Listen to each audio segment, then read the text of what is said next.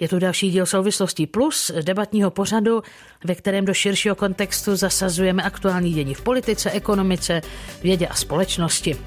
Při Univerzitě Palackého nedávno vznikl filmový dokument věnovaný Namíbícům, kteří byli těsně eh, před pánem komunismu jako děti vychovávání v Československu.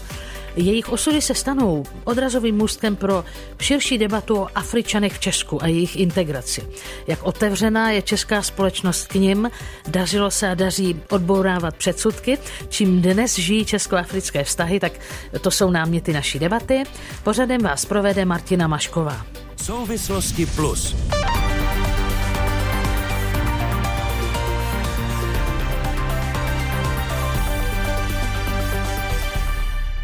Do Olomouce zdravím afrikanistku Kateřinu Mildnerovou. Dobrý den. Dobrý den. Kateřina Milnerová je také sociálně kulturní antropoložka z Palacké univerzity v Olomouci, předsedkyně České asociace pro africká studia a je autorkou předlohy ke zmíněnému filmu a také knihy s názvem Černí sokoly, která eh, probírá pohnuté osudy namibijských dětí, které byly v letech 85 až 91 vychovávány v Československu. Tady ve studiu s námi v Praze je Ndešipanda Nangolo. Dobrý den. Dobrý den. V 80. letech byla jedním z dětí, které v rámci dohody namibijského vládního hnutí SWAPO s československými činiteli žila právě tady v Československu. V roce 1991 si Namibie děti vyžádala zpět, o tom budeme podrobněji mluvit.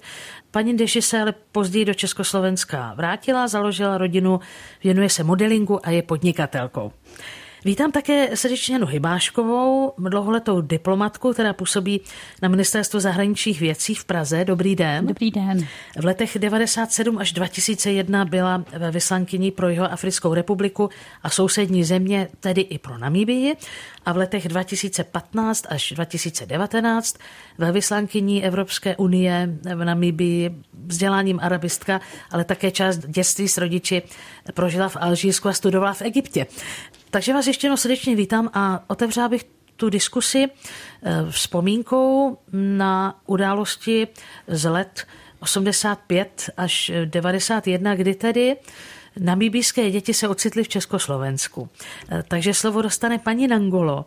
Jak jste vlastně prožívali to dětství tady v Československu? Jaké to bylo dětství? Abych řekla úplně popravdě, to dětství bylo nádherné. To nemělo žádnou chybu, protože jako dítě z války najednou tu cítíš tu lásku, tu péči a tu kulturu a tady šlo vyloženě o tu péči a bezpečí. To je to, co jsme tady pocitovali. Vy jste navázali velmi takové krásné vztahy, jak s místními, eh, vlastně se sousedy by se dalo říct, jo, s místními rodinami i s ano. některými svými pedagogy. Ano. Já bych to řekla lidi, co nás vychovávali. A teďko já nevím, jestli to mám takhle nález říct. To, nebudu to říkat, to byly učitelky, vychovatelky, to, protože to byla éra Československa. Oni se nám tak věnovali, že my jsme měli denní péči, noční péči. Takže ono to bylo rozdělení a ta péče byla úplně se vším, s tou láskou, kterou jsme jako dítě války předtím neměli. A to bylo to nádherný, nejhezčí, co jsme kdy prožili v životě. Co pracujeme Kateřinou Mildnerovou, prosím, zasaďte nám trošku tenhle lidský příběh do kontextu. Proč vlastně tehdy na bíbíské děti v roce 85 přijeli eh, do Československa a v jakých podmínkách se tady vzdělávali? Tak v roce 1983 se obrátil předseda lidové organizace jeho západní Afriky, již zmíněného SWAPO, eh, Sam Nujoma na náš zastupitelský úřad v Berlíně eh, ze žádostí vlastně o zřízení školy pro namibijské děti v Československu.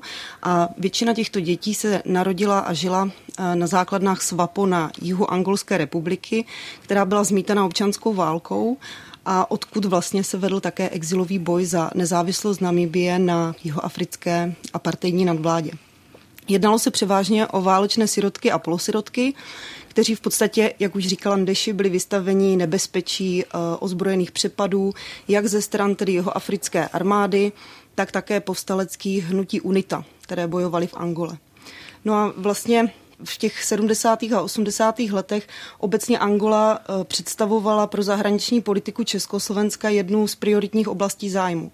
My jsme podporovali jednak tedy levicově orientované národně osvobozenecké hnutí, poskytovali stipendia pro studenty, vysílali velké dodávky zbrojní techniky, materiálu do Angoly, školili jsme specializované vojenské poradce, na vojenské akademii v Brně a podobně. Takže jak si ta spolupráce eh, s Angolou, kde jak si mělo SVAPO své základny, probíhala, eh, jak říkám, už v těch 70. 80. letech. No a vlastně československá mezinárodní pomoc poskytovaná SWAPu eh, zapadala do jakousi schématu studené války, a ducha sovětské politické doktríny internacionalismu, která hlásala podporu hnutí, které měly bojovat proti západnímu imperialismu, kolonialismu, rasismu a ze snahou tedy vyvést tu eh, komunistickou revoluci do eh, různých koutů světa. A samozřejmě ty důvody byly taky ekonomické. To znamená, jak Angola, tak Namíbie byly země s významným ekonomickým potenciálem, eh, měly ohromné nerostné bohatství, diamanty, železnou rudu, ropu, takže i toto bylo jaksi pro Československo zajímavé v té době, proč vlastně pomáhat eh, těmto národně osvobozeneckým hnutím.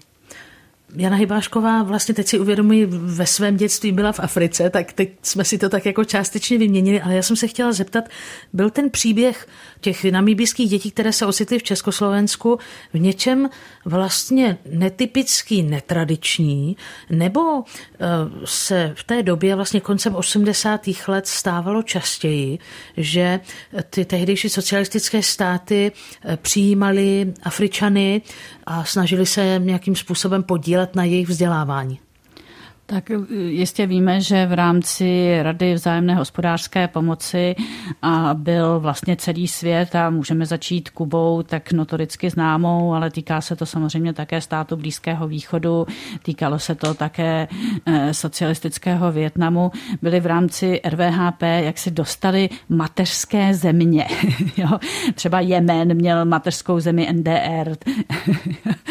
a eh, tyto mateřské státy se samozřejmě o ty své dvojičky v tom rozvojovém světě, které byly tedy na straně té studené války, na straně Sovětského svazu, starali všemožným způsobem, samozřejmě od dodávek zbraní, od eh, cvičení vojenských speciálů, až také po výchovu kádrů a výchovu intelektuálů.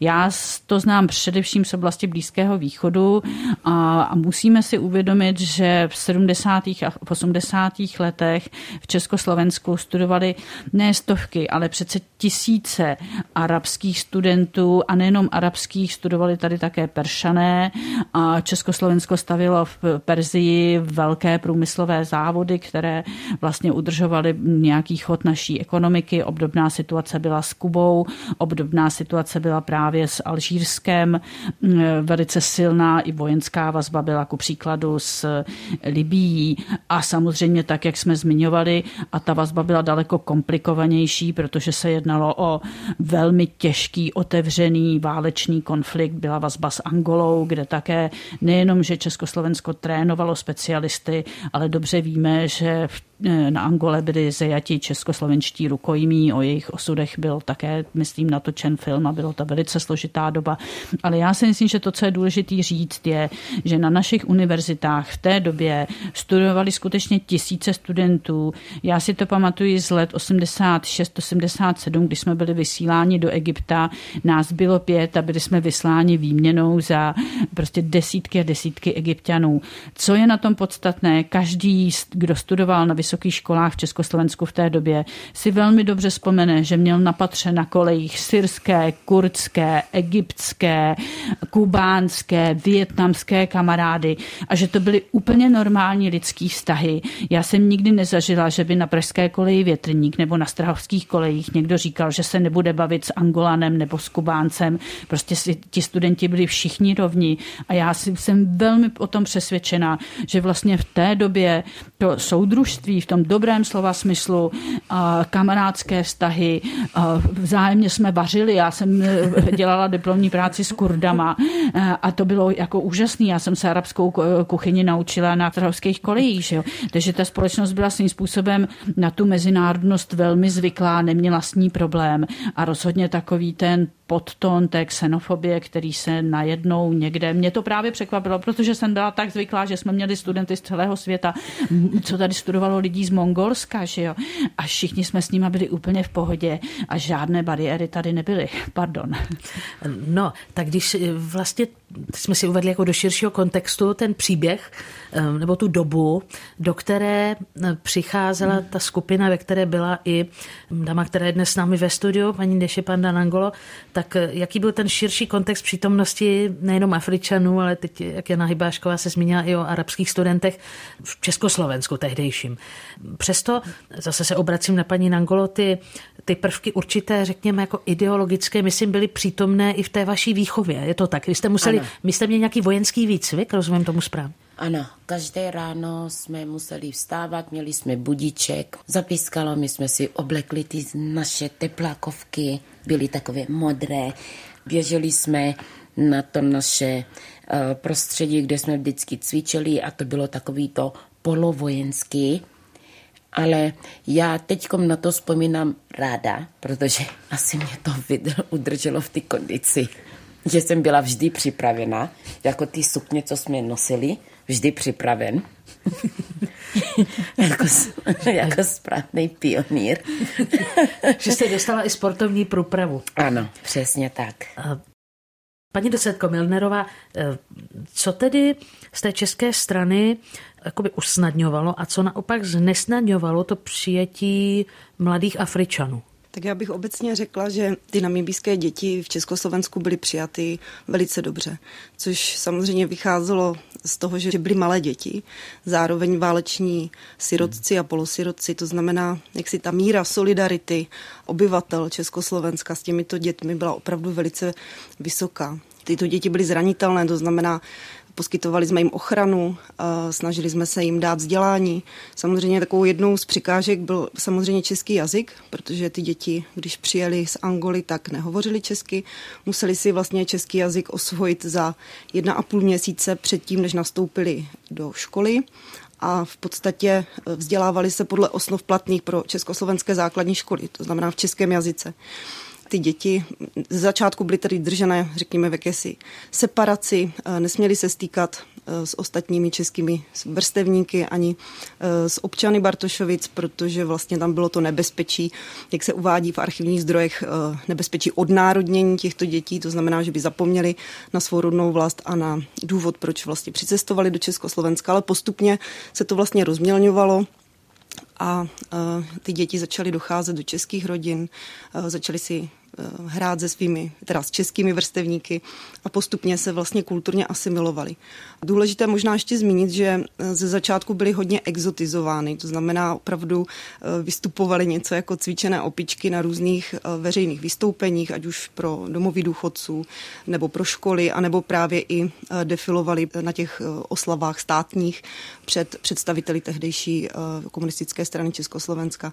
Takže oni vlastně řekla bych, byly eh, později potom i dost veřejně prezentovány na těch různých událostech, což samozřejmě eh, podle mého názoru umožnilo také tu lepší jakoby integraci, to, že si vlastně lidé na ně takzvaně zvykli a brali je jako součást místního koloritu. Paní Neglo, vy jste mluvila o tom sportu, že jste vlastně měla možnost eh, získat dobrou kondici a vím, že jste chodili na nějaké sportovní kroužky také. A jakým zážitkem pro vás bylo přijetí do českých rodin a slavení svátků. Jak nás drželi v tom internátu a když si nás někdo vzal do těch rodin, pro nás to bylo opravdu, najednou vidíš, to byl jiný svět. Jo, protože ten svět, co jsme měli v tom internátu, byl suprový. Ale pak najednou vidíš děti na hřišti. Najednou víš, že můžeš jít na zmrzlinu jen tak. A bylo to opravdu nádherný a to integrování najednou pochopíš, že ti děti už na tebe nekoukají jako na exotiku, už vědí, že to je deši. Už vědí ta jména a pro nás to bylo nádherný, že už tě oslovují jménem. Takže ta integrace v tom letom, jak říká paní docenka, fakt pomohla a ty rodiny byly opravdu Ježiši, a jak vařili ty babičky a jak pekli. A, ja, a těch sourozenců najednou, kolik máš, tak to obohacovalo všechno a najednou už si říkáš, jo, jsem Češka. V našem pořadu mluvíme o Afričanech, kteří měli příležitost žít v Československu, tehdejším, tedy ještě před rokem 89, a mluvíme o integraci Afričanů v České republice předtím, tedy v Československu. A mými hosty dnes jsou Ndeši Panda Nangolo, to je podnikatelka, která nyní žije v České republice, původně pocházela z Namíbie, Kateřina Mildnerová, afrikanistka, sociální a kulturní antropoložka z Palackého univerzity v Olomouci a Jana Hybášková, někdejší velvyslankyně pro eh, Africkou republiku, tedy i pro Namíbii a také působila jako velvyslankyně Evropské unie v Namíbii. Posloucháte diskuzní pořad Souvislosti Plus. Premiéra ve středu po 20. hodině večer na Plusu. Rok 89 znamenal, že se Československo začalo otevírat světu, jak velkým zlomem ve vztahu k cizincům, především tedy teď Afričanům, byl z pohledu Jany Hybáškové? Tak já si myslím, že ta katarze nebo ta změna byla srovnatelná se všemi katarzemi a změnami, kterými jsme prošli v 90. letech. Prostě to, co jsme zažili v letech 90, 91, 92, až řekněme po vstup do eh, NATO a do Evropské unie, tak to byla doba, ve které se československá společnost zásadně změnila a byla to doba ohromných společenských změn, kulturních změn, ekonomických, politických změn. A z těch politických změn jistě, že to bylo odpoutání nejenom od Rady vzájemné hospodářské pomoci, ale také vystoupení a vlastně skončení Varšavského paktu a úsilí o vstup do západního demokratického společenství eh, států Severoatlantické aliance. A tento swing toho kivadla, kdy jsme v roce 90 s Jiřím Dinsbírem ještě stále začínali ve Varšavské smlouvě a kdy jsme v roce 1997 skončili v NATO, byl samozřejmě velmi významným katalyzátorem tvorby postojů české společnosti která, já si myslím, byla do jisté míry ideologizována a měla tendenci samozřejmě potom poměrně silném opresivním útlaku české společnosti a paušalizovat. Jinými slovy řečeno, všechno, co pocházelo z minulého režimu, bylo svým způsobem vnímáno negativně. A to byly vazby k arabským socialistickým státům, to byly vazby ke Kubě, to byly vazby k našim bývalým partnerům. A myslím si, že se do toho bohužel promítly i ty mezilidské vazby, kdy najednou vlastně studenti z těchto států začali být vnímáni jako levicoví, jako postkomunističtí, jako patřící na tu druhou stranu. A my jsme teďka pro američtí a pro západní a pro britští, myslím, že méně pro francouzští nebo pro italští. A to je jenom takový dovětek. A vlastně ta změna té geopolitické orientace společnosti, která nutno podotknout dneska zaplať pámu za ní ve světle situace geopolitické, ve které se ocitáme, ale samozřejmě sebou nesla nějaké důsledky, které ne vždy byly pozitivní. A arabských studentů na našich školách rapidně ubylo, ubylo studentů ze všech možných států světa. Snaha byla naopak vysílat naše studenty do zahraničí a to především v té době na ty západní univerzity. Takže došlo ke změně celkové orientace společnosti společnosti. Paní doktorko, jak ty události roku 89 ovlivnily osud namibijských dětí v Československu? Jak vlastně vznikla ta myšlenka jejich návratu?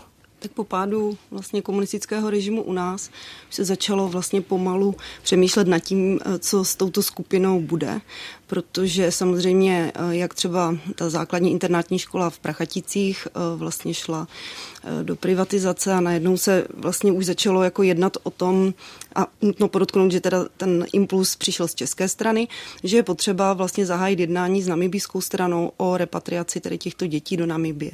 Do tady těchto jednání, které byly v podstatě na úrovni jakoby referentů zahraničních odděl, zahranič, ministerstva zahraničních věcí se později vložil také první místopředseda vlády Josef Mikloško, který se začal tímto případem zabývat trošku hlouběji a poukázal právě na problematiku té repatriace v tom smyslu, že vlastně tyto děti se de facto nemají kam vrátit, že se neví, co bude s nimi po návratu, protože jejich rodiny byly neznámé. Dokonce ty děti neměly ani v pořádku vlastně dokumentaci nebo cestovní pasy, které by odpovídaly realitě. Tudíž vlastně poukázal na to, že potřeba první vlastně se do té Namibie vypravit a zjistit, jaké jsou podmínky na místě. Protože samozřejmě již před tou skupinou namibijských dětí z Československa byla repatriována podobná skupina namibijských dětí z východního Německa a tam se ukázalo, že opravdu ta repatriace nebyla uh, dobře zvládnutá, takže se vlastně chtělo předejít těmto komplikacím. Když vlastně uh, jsme v nějakou dobu zadržovali ty děti u nás a vyjednávali s namibijskou vládou, tak uh, se změnilo to, že namibijská vláda začala velice silně až bych řekla agresivně vlastně tlačit na naše úřady, abychom děti vydali. A to z toho důvodu, že vlastně v Namibii která procházela v tu době tra- tranzicí, eh, se ozývaly hlasy eh, různé, ať už tedy lidí, kteří žili v exilu, kteří zažili různé traumata válečné, včetně vlastně rodin, rodin těch dětí, o tom, aby vlastně tato skupina byla zpátky navrácena do Namibie, protože nebylo jisté, co vlastně s těmi dětmi se děje. To znamená, ta informace o této skupině byla minimální v Namibii. Takže eh, namibijská vláda začala velice silně tlačit na, na naši vládu, aby jsme vlastně děti vydali, aby se vrátili uh, zpátky do, do Namibie, ale ta repatriace byla překotná, ty děti nebyly připravené ani psychologicky, ani jazykově. Uh, v podstatě mm, ten návrat byl nezvládnutý. Ty děti se mnohdy ani nestihly rozloučit se svými hostitelskými rodinami českými nebo se svými vrstevníky. A o to samozřejmě myslím si, vůbec nejtěžší pro ně byl nejenom návrat do kulturně absolutně odlišné země, klimaticky odlišné eh, země, ale především pak ten fakt, že vlastně rozdělili tím, že oni žili jako bratři a sestry 6 let společně v Československu a najednou po návratu do Namibie umístili do různých náhradních a někdy i biologických rodin, eh, které byly od sebe vzdáleny. Namibie je obrovská země a neměli možnost vlastně komunikovat ani se sebou navzájem, ani eh, se svými Eh, známými z Československa nebo z České republiky už tehdy, bylo pro ně silně traumatizující. Paní Nangolo, vy jste tenkrát byli už poměrně vrostlí do té české společnosti. Co jste prožívali tenkrát v tom roce 89 a potom v 90. letech? To byla těžká, těžká situace, předpokládám. Moc těžká. Vím, že je to trošku jako i pro vás eh, jako pohnutá věc. I možná ti místní lidé, paní učitelky a ty Češi, kteří se jako s váma nějak byli propojení, tak možná by si přáli, abyste zůstali? My jsme ani nevěděli, co se děje. To bylo prostě ze den na den. Prostě se to stalo. Ten příběh eh, byl v něčem podobný, ještě jednou se obracím na Kateřinu Meldnerovou, nebo jako jiný než ten příběh těch eh, namíbíců, kteří byli v Německu? Tak ten příběh byl mnohem podobný, protože se jednalo o podobně speciální edukační program s těmi prvky eh, tedy sociálního inženýrství, vlastně vštěpování politické ideologie dětem, eh, vojenský, polovojenský výcvik a podobně. V tom to bylo jako identické, akorát vlastně Němci nebo východní Němci k tomu přistoupili opravdu s takovou tou pověstnou pečlivostí, takže tady alespoň dle vzpomínek eh, vychovatelů českých, kteří měli možnost navštívit toto zařízení v Německu, tak ty děti byly vychovávány opravdu v silném vojenském drillu, eh, byly mnohem víc politizovány. Ten návrat potom vlastně byl trošku eh, jiný v tom smyslu, že ty namíbiští Němci se vraceli vlastně do země, která byla dříve německou kolonií, myslím tímto Namiby, tudíž vlastně měli jednodušší tu integraci ve smyslu jazyka, že existovaly zde školy, kde mohli v německém jazyce studovat, byly zde rodiny německy mluvící, které eh, se mohly o ty děti postarat. A také německá vláda poskytla finanční dotaci pro tyto děti, které se vrátily do Namiby, aby vlastně nezůstaly eh, někde žít na ulicích v chudobě, eh, což se stalo mnoha z nich, kteří byli v Československu. Paní Nanko, bylo udržet si tu českou kulturu Ehm, nebylo asi úplně snadné, ale vy jste si ji udržela, nejenom vy, ale i řada vašich přátel z té původní dětské skupiny. Co k tomu přispělo? Pohádky, písničky? tak k tomu ty pohádky Ježíši Libuše Šafrankova. Ah, to, ta naše popelka, Ivetu Bartošovou. To byla pro nás úplně, o, třeba my jsme měli rádi písničku Ach jo, ty jsi má levandulová. to prostě, a ty české Vánoce, mm, prostě, můžu to říct takhle blbě, omlouvám se všem, lampionový průvod. Prostě ty jsou věci, které nás tvořily a co jsme milovali. A ty naše učitelky, vychovatelky nám to podali tak, že je opravdu, když teď známe tu pravdu, co zatím bylo, je to líto, ale prostě my jsme vyrůstali v tomhletom prostředí a nám to bylo podano tak hezky, že prostě to nás formovalo a to je to, co si držíme do dneška, že i když poletíte do Namibie, najdeš tam českou komunitu. My slavíme Vánoce, my pečeme, my se scházíme, my zpíváme české písničky, my mluvíme česky. Jenom přijdeš úplně v tom největším ghetto Namíbie a tam najdeš skupinku a my mezi sebou mluvíme jenom česky. Paní veslenkyně, ten kontext, jak se změnil vztah Česk- Československá pak České republiky po roce 89 byl předpokládám asi jiný, ale ta pozornost Africe pak, eh, možná už to vnímáte teď jako dlouholetá eh, diplomatka, přece jenom trošku vzrůstala, ne? Zase takový ten extrém, o kterém se se před chvílí zmínila, že jako bylo trošku vše považováno jako relikt minulosti, trošku opadl. Tak samozřejmě ta věc se v současné době, bavíme se tedy o roce 2022, je Afrika eh, vlastně jednou z priorit českého předsednictví. Jako členský stát Evropské unie vnímáme skutečnost, že prostě Evropa je nejbližší soused Afriky a Afrika je nejbližší soused Evropy a že eh, starost o Afriku je eh, starostí evropskou a že Evropa se musí nějakým způsobem dále zasazovat pod podporovat a pomáhat a spolupracovat při zachování stability afrického kontinentu.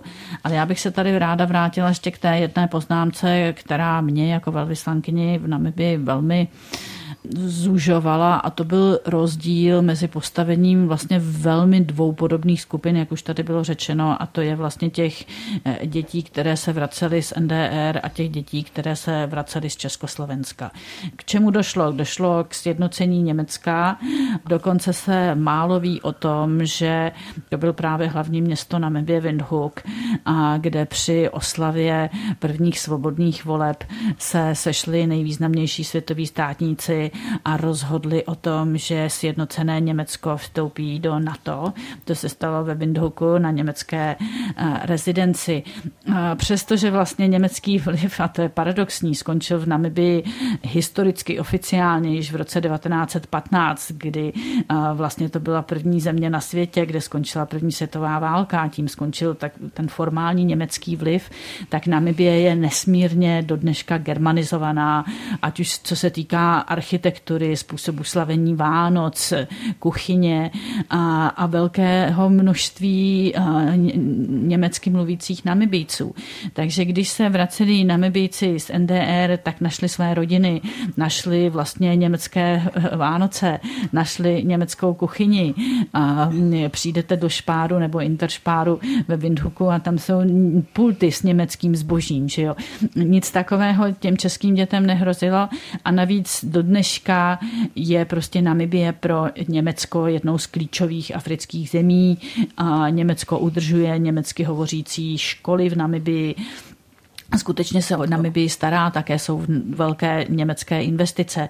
To se rozhodně netýkalo eh, České republiky, která prostě nemá Namibii mezi svými prioritními státy. Tudíž ty německé děti vlastně tím, že i zapadly do rodin a do té kulturní situace a že jsou německy hovořící, což je vlastně skoro společenské plus, tak se dostali do úplně jiné situace, než se dostali ty české děti. A to je prostě rána těch strašných osudů ve válkách, kdy jedna skupina eh, je top a jedna je down a toho vidíme po celém světě. I proto bychom si měli uvědomovat, že všechna mezilidská solidarita má nesmírnou cenu. Paní doktorko Milnerová, co ten příběh namíbíců, kteří původně byli v Československu a někteří se vrátili, jako o tom za pár okamžiků budeme mluvit, vypovídá o té integraci Afričanů. Já se ptám vlastně na ty předchozí roky od roku 89 až do té současnosti, která je nejvíc jako ovlivněna evropskou integrací. Ty, kteří tady zůstali, tak cítí se tady doma? Jich tady teda mnoho nezůstalo. Vlastně většina z této skupiny namibijských dětí vychovaných v Československu žije dlouhodobě v Namibii. Ti, kteří měli možnost vlastně se vrátit na konci 90. let a studovat zde na vysokých školách, také všichni nedokončili tu vysokou školu a ti, kteří dokončili, tak potom samozřejmě měli jaksi lepší výchozí pozice na pracovním trhu v Namibii a mohli se eh, nějakým způsobem uplatnit. Eh, ti, co potom se rozhodli, že jak si v České republice zůstanou a budou zde žít trvale, tak to, pokud se nepletu, je pouze jeden případ. A ostatní eh, se zde postupně vlastně vraceli eh, v rámci pracovní migrace. V současné době jich tady v České republice pobývá, tuším, čtyři nebo pět a e, ta samozřejmě situace e, k tomu návratu, musím říct, není úplně přívětivá, protože nejbližší zastupitelský úřad nebo ambasáda česká je vlastně v Pretorii, v Jihoafrické republice, takže veškeré vyřízení dokumentů, eh, pracovních povolení nebo zaměstnanecké karty v podstatě jde přes tuto vzdálenou ambasádu, což je pro mnoho namibijských eh, Čechů, řekněme, nedostupné z hlediska finančního i, i vzdálenosti vlastně mezi hmm. Namibí a Jihoafrickou republikou. Takže proto si myslím, že taky spousta z nich zde nežije. Ještě hm, vlastně, když už mluvíme o těch, řekněme, diplomatických souvislostech, tak se chci zeptat Jany Hybáškové, tam byla taková epizoda kolem roku 2009. Česká vláda rušila česká velvyslanectví v subsaharské Africe a tenkrát arabista Luboš Kropáček říkal, že tento trend jako zasáhl vědu i školství.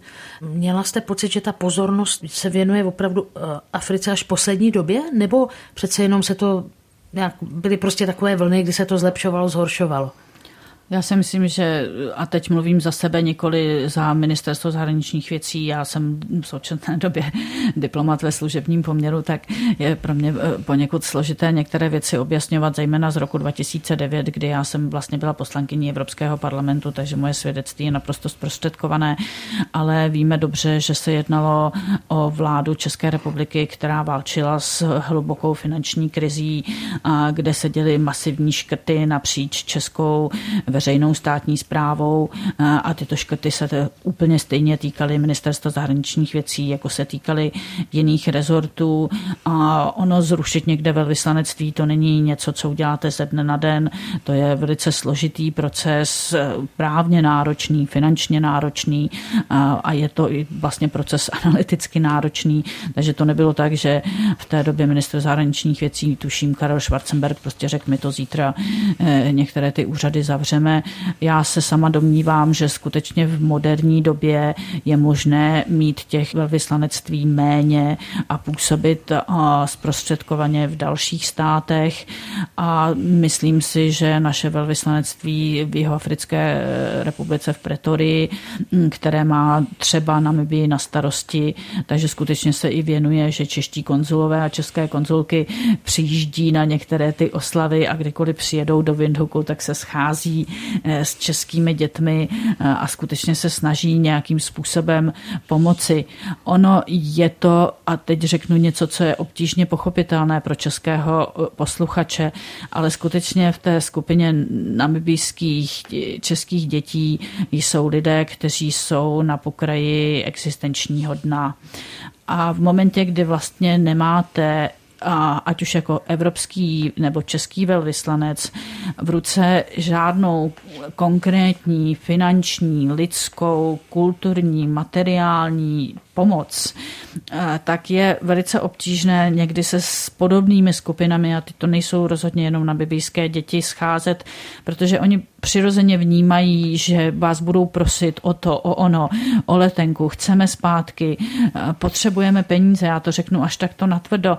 A někdy eh, vlastně ty schůzky jsou až kontraproduktivní, protože vlastně zbudíte naději, která je zcela neoprávněná. Takže to chování českých konzulů v těchto obtížných různých situacích je skutečně velice vlastně vybroušené a senzitivní a bohužel je nutno to říci, že se tohle týká i té skupiny českých namibíců, kdy prostě eh, při, přišla-li bych tam já jako evropská velvyslankyně, která má nula nula prostředků těm lidem pomoci, tak vlastně v nich zbudíte naděje, které potom nenaplníte a to je snad ještě horší. Hmm. No, je to velmi lidsky složitá situace i pro diplomaty, nejenom pro ty namibijské děti.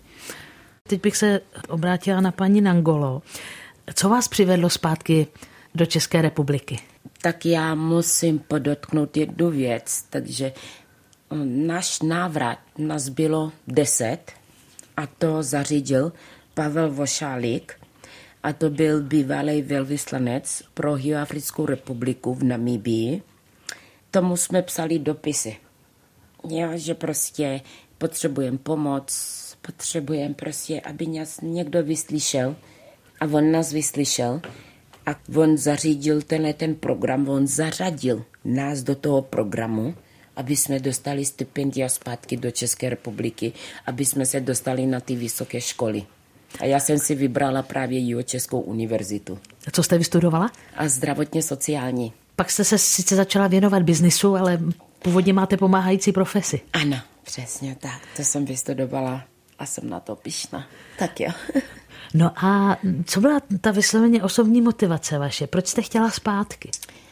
Já jsem se v Namibii necítila doma. Tam bylo prostě taková ta kulturní bariéra, že oni nechápali mě a já nechápala je.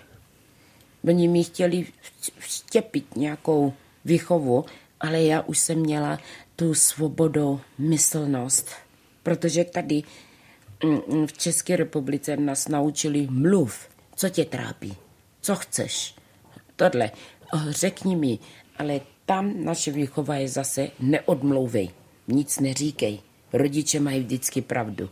A to byla ta bariéra, kterou my jsme všichni opravdu nezvládali.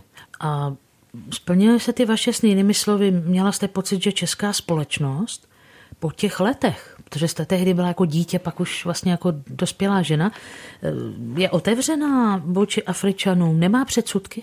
Já to beru tak, že prostě většina mých eh, kamarádů a lidí, co fakt mám ráda a mají mě rádi, jsou opravdu Češi. Já mám eh, českého bráchu Kubo, já mám českou ségru Karolínu a oni jsou blízko od Loun. Já mám prostě českou rodinu. Jo, takže pro mě, já jsem to nepocitovala tak, mm-hmm. jak eh, možná, kdyby někdo byl, já žiju s českou komunitou. Já chápu, že když nežije s českou komunitou, tak pro, je to těžší. Jak jste vnímala, že jste tady prožila i to období eh, kolem roku 2015 a migrační krizi, eh, bylo to kolem té uprchlické vlny, cítila jste nějakou změnu atmosféry?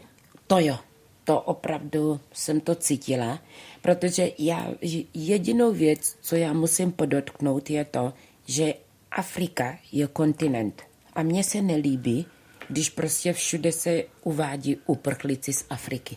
Uprchlí, něco, Afričan, tohleto. Musí říct určitou zemi, protože každá země má určitou tradici. Ale to je, já to beru trošku, jako že to je nefer, aby z Afriky, z Afriky. Že jste pocitovala i tu určitou nevoli nebo obavy z té možnosti, že by sem přicházeli Afričané v té době? No, tady to je právě to. Afričané uh, vždycky přicházeli, to je jako Evropané vždycky přicházeli. Ale nemůže říct Afričan, Afričan. Musí říct jako z jaké země. Hmm. Paní doktorko, eh, obracím se teď na Kateřinu Mildnerovou. Eh, jak se do vztahu Čechů k Afričanům promítla ta situace kolem uprchlické krize z roku 2015? Tak bohužel k tomu nemám žádné eh, konkrétní výzkumy a dokonce neexistují ani žádné kvalitativní nebo kvantitativní šetření, které by vlastně mapovaly postoje Čechů k Afričanům právě před a po migrační krizi, což je škoda, protože by to samozřejmě bylo velice zajímavé zjistit, jak se proměnily postoje Čechů.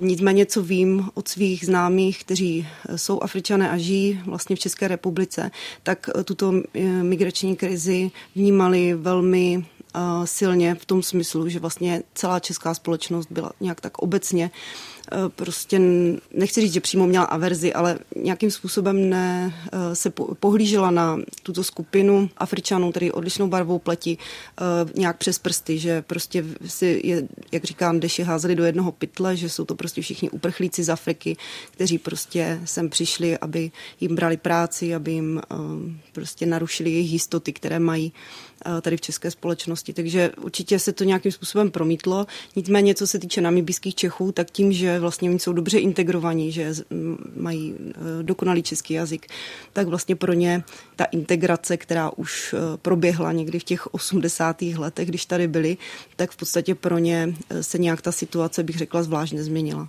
Až teda na ty pohledy neznámých, tedy Čechů, kteří se na ně mohli pohlížet tou optikou právě toho nebezpečí nebo té hrozby vlastně těchto uprchlíků, kteří přicházejí do Evropy.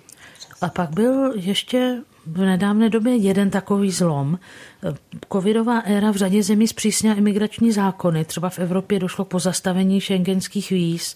Jak se to dotýkalo, případně ještě dodnes dotýká Afričanů, kteří eh, chtěli nebo chtějí přijet do České republiky? Tak já bych to zase vztáhla na Namibii, kde pravidelně jezdím a kde mám jaksi nejvíc informací z této země tak vím, že vlastně Namibie má bezvízový styk eh, s, například s Německem, ale také třeba s, s Anglií, eh, s Českou republikou, eh, která spadá tedy jaksi do šengenského prostoru, podobně jako jiné země Evropské unie. Vlastně jim bylo dočasně neumožněno vlastně vycestovat do těchto zemí právě z důvodu covidu a vlastně když covid pominul, nebo řekněme ty restrikce se uvolnily, tak zde byl další problém a tím bylo vlastně povinné očkování. To znamená, že vlastně nebylo jaksi důležité jenom být očkován a být očkován tedy vakcínou, kterou certifikovala Světová zdravotnická organizace, ale zároveň ta země musela být vlastně zapsána na listu certifikovaných zemí s, očkova, s očkovacími látkami, které uznala Evropská unie a tam se bohužel Namibie nedostala. Takže z toho důvodu vlastně se někteří, kteří měli zájem e, se do České republiky vypravit, e, po covidové krizi nebo ke konci covidové krize, tak neměli tuto možnost. Já se vlastně na, podobně, na podobnou věc zeptám Eh, ještě paní Nangolo, eh, vnímala jste to tak, že ten covid trošičku přece jenom vytvořil nějakou bariéru, nebo ten pohled na Mejbíců, eh, na Evropu a tedy Českou republiku vlastně se teď už vrací do, do původních kolejí? V podstatě já bych to už ani de, neformulovala, komu státu to ublížilo. Já si myslím, že to globálně ublížilo. To, že se Namíbie do toho dostala, to je prostě jedna ze států jo, ze zemí, když to takhle řeknu.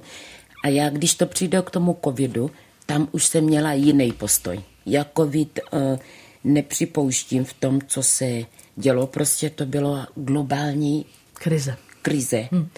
A určit, kdo měl větší pravdu, kdo se má víc chránit, nebo kdo má tohleto. Prostě to bylo jenom zabezpečit tam, kde seš, a o to šlo. Hmm, že to byla mimořádná situace z vašeho ano. pohledu. A ano. jaký je tedy aktuální pohled na Mibíců, na Evropu, na nás Evropany? Když jsem takhle mluvila s tátou, nebo prostě s mojí rodinou, takže oni to taky nechápou, proč najednou Namibie se dostala do tyhle ty kategorie, že prostě nejvíc infikovaná, nejvíc toto, ale mezi tím než se to dostalo do té Afriky i do té Namíbie, tak už to tady bylo. A v Namíbii jsem tam byla a já jsem musela s dětma letět repatriačním uh, letem a tam v Namíbii to ještě nebylo tak, jak to bylo v Čechách. A já jsem se nemohla dostat do Čech kvůli tomu, jaká situace byla v Čechách. A ne v Namíbii, ale v Čechách ale já jsem to pochopila.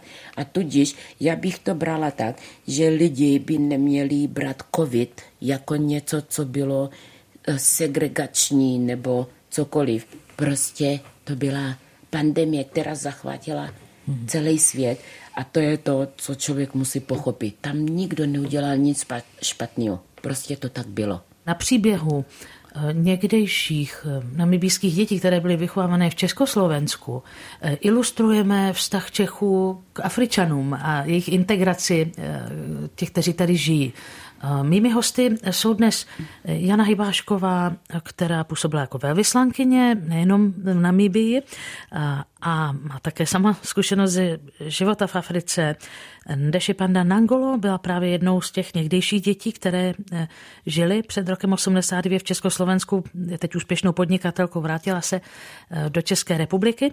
A eh, slyšíme se také s Kateřinou Mildnerovou, afrikanistkou, sociálně kulturní antropoložkou z Palackého univerzity v Olomouci, která se ve filmu i knize zabývala osudy těch někdejších namíbijských dětí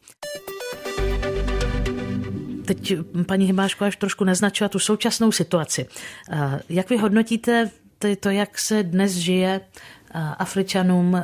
Vy máte i osobně zkušenost z Afriky a mm, jako diplomat, jako, jako člověk. Přijímá dobře česká společnost Afričany? Já bych řekla, že tím, jak prošla česká společnost ohromnou společenskou transformací v posledních 30 letech, tak alespoň já to cítím velmi jako generační otázku. Ta nejstarší generace, ku podivu, právě třeba mých rodičů, kde tisíce a tisíce veterinářů, stavebních inženýrů, lékařů, zdravotních sestřiček působili po celém světě. Vlastně byla zvyklá na jistý typ mezinárodních kontaktů. Znova opakuji od Kuby po Libii, aby bylo zřejmé, o čem mluvím.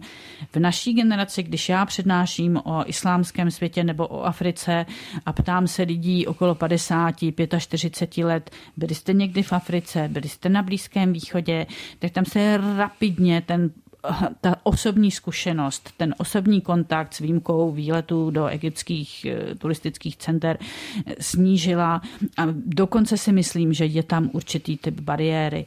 Ale znova se maminka 27 a 30 leté dcery a tam už je to úplně jinak. Ta generace je tak, až tady mám taky jako slzy v hlase, protože oni vůbec nevnímají rozdíly Oni jsou zcela otevření, úplně normální, jak si v tom lidském kontaktu, nesmírně nápomocní, zvyklí na to, že Pavlína je černovlasá, nebo dneska máme na ministerstvu zahraničních věcí příklady českých diplomatů, kteří pochází z Blízkého východu, pochází z Větnamu a to všechno u té generace 30 plus je vlastně úplně normální.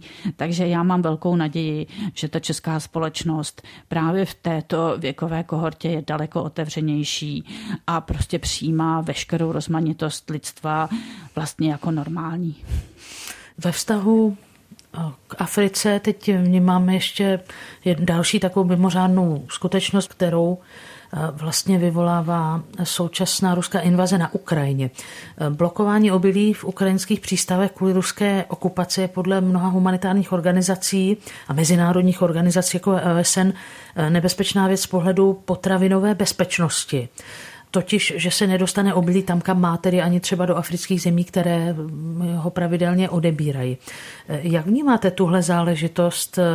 Vracím se nejdřív na Kateřinu Milnerovou, protože občas se debatuje i o tom, že to vlastně může třeba případně vést k dalším odchodům z Afriky do Evropy. Tady v této situaci nejsem schopna predikovat, jestli to vyvolá nějakou velkou eh, imigrační krizi ze subsaharské Afriky směrem do Evropy.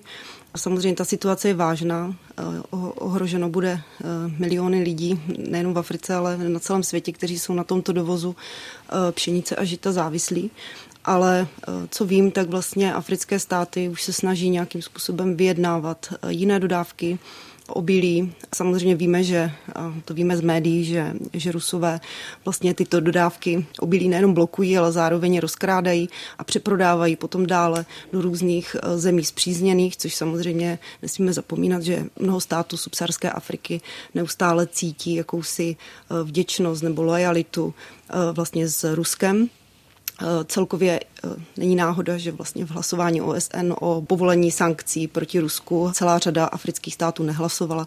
Tudíž si myslím, že určitě si naj, se najdou nějaké eh, cesty, jak vlastně se k tomu té potravinové krizi vyhnout. Což samozřejmě ale nevylučuje to, že tato krize může vyvolat vlastně další vlnu ilegální mm, migrace či uprchlictví. To je pohled Kateřiny Milodnerové. Zeptám se také paní Deši, paní Nangolo.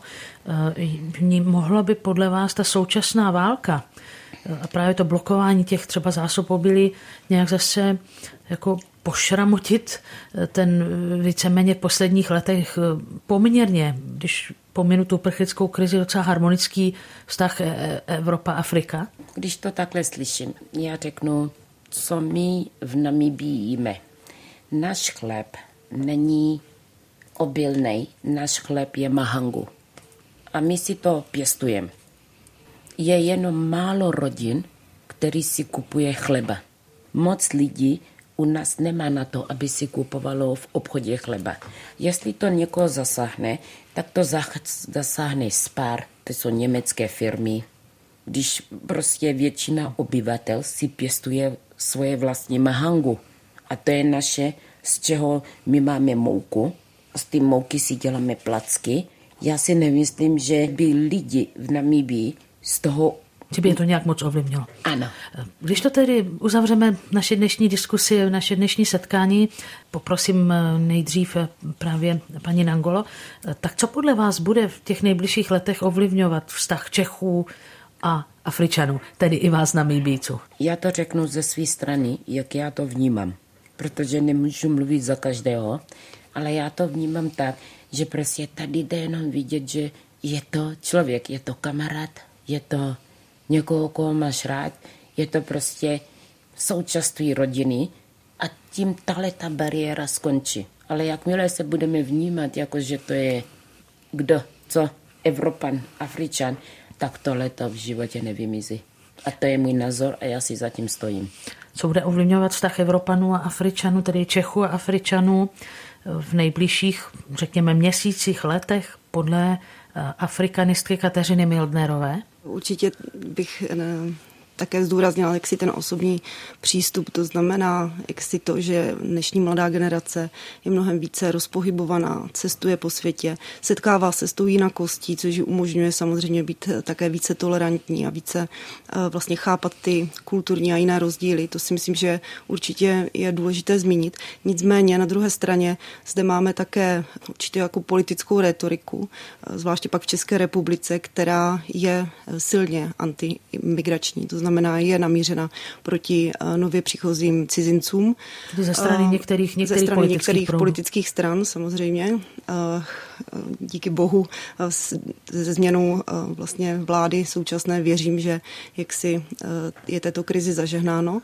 Nicméně do budoucna si myslím, že v souvislosti jaksi s vyhrocením celé té uprchlické krize ukrajinské, s zvyšováním ceny potravin, s takovou tou celkou existenciální nejistotou, ze kterou se bude většina Čechů potýkat, určitě poroste také míra té heterofobie. To znamená nejenom strachu z jinakosti, ale strachu z toho, že ten, kdo je jiný, rozdílný, kdo k nám přichází zvenčí, nám vlastně může ten náš eh, jako, jakýsi společný koláč eh, ujídat a to si myslím, že může vést také k tomu, že lidé budou třeba více nevraživí vůči cizincům z, nejenom z afrických zemí. Tak to byl pohled Kateřiny Milnerové, afrikanistky sociální a kulturní antropoložky z Palackého univerzity v Olomouci, také předsedkyně České asociace pro africká studia. Děkuji, že jste si na náš pořad udělala čas a za všechny vaše postřehy. Děkuji za pozvání. Děkuji moc Janě Hybáškové, která působí na ministerstvu zahraničních věcí, že přiblížila eh, ze svého pohledu tu situaci Afričanů a integraci Afričanů tady v České republice. Děkuji, že jste přišla. Děkuji za možnost mluvit o Africe. Myslím si, že je to potřeba a děkuji Českému rozhlasu, že tuto možnost i českým posluchačům poskytuje. A hezký den. A děkuji paní Deši Panda Nangolo, která eh, původně pocházela z Namíbie, byla jako dítě vychovávaná v Československu a pak se později vrátila eh, do České republiky a tady podniká, žije. Všecko dobré vám i rodině. Děkujeme. Martina Mašková, děkuji za pozornost vám všem, kdo jste poslouchali náš pořád. V souvislosti Plus vrátit se k němu můžete na našich stránkách plus rozhlas.cz nebo i v podcastech. Těším se některém z příštích dílů naslyšenou.